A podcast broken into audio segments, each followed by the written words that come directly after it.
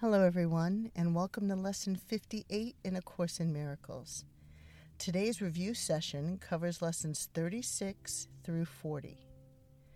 Lesson 36 was My holiness envelops everything I see. My holiness envelops everything I see. Lesson 37 was My holiness blesses the world. My holiness blesses the world. Lesson 38 There is nothing my holiness cannot do.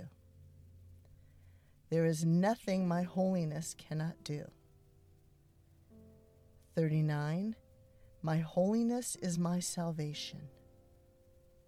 My holiness is my salvation. And lesson 40 I am blessed as I am part of Spirit. I am blessed as I am part of Spirit. I highly recommend in your review for today going back and listening to those individual podcasts from 36 through 40. These lessons are extremely important to make sure that you feel that you have a good understanding of the concepts presented because these are foundational for the course moving forward. And a big part of this foundation is the understanding that you have value. You are worthy of everything and you are sacred simply because you are part of spirit. Your soul is the source of your value.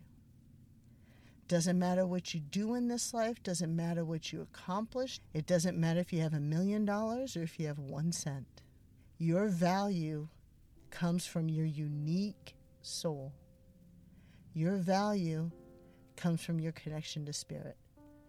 That is what makes you sacred. That defines your holiness. And in order to reach that complete understanding and to grasp these five lessons, you have to forgive yourself. And by forgiveness, I mean you have to understand that that is a fundamental truth. Your value cannot be questioned. That is a fundamental truth.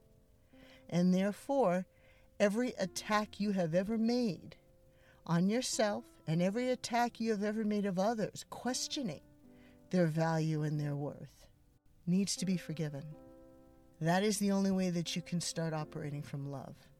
You need to let go of anything that has, makes you feel any part of guilt, any regret, any tension, any fear you need to seek resolution for those things. And by resolution, I mean simply acknowledge that you were the cause, acknowledge the effect, and then forgive it.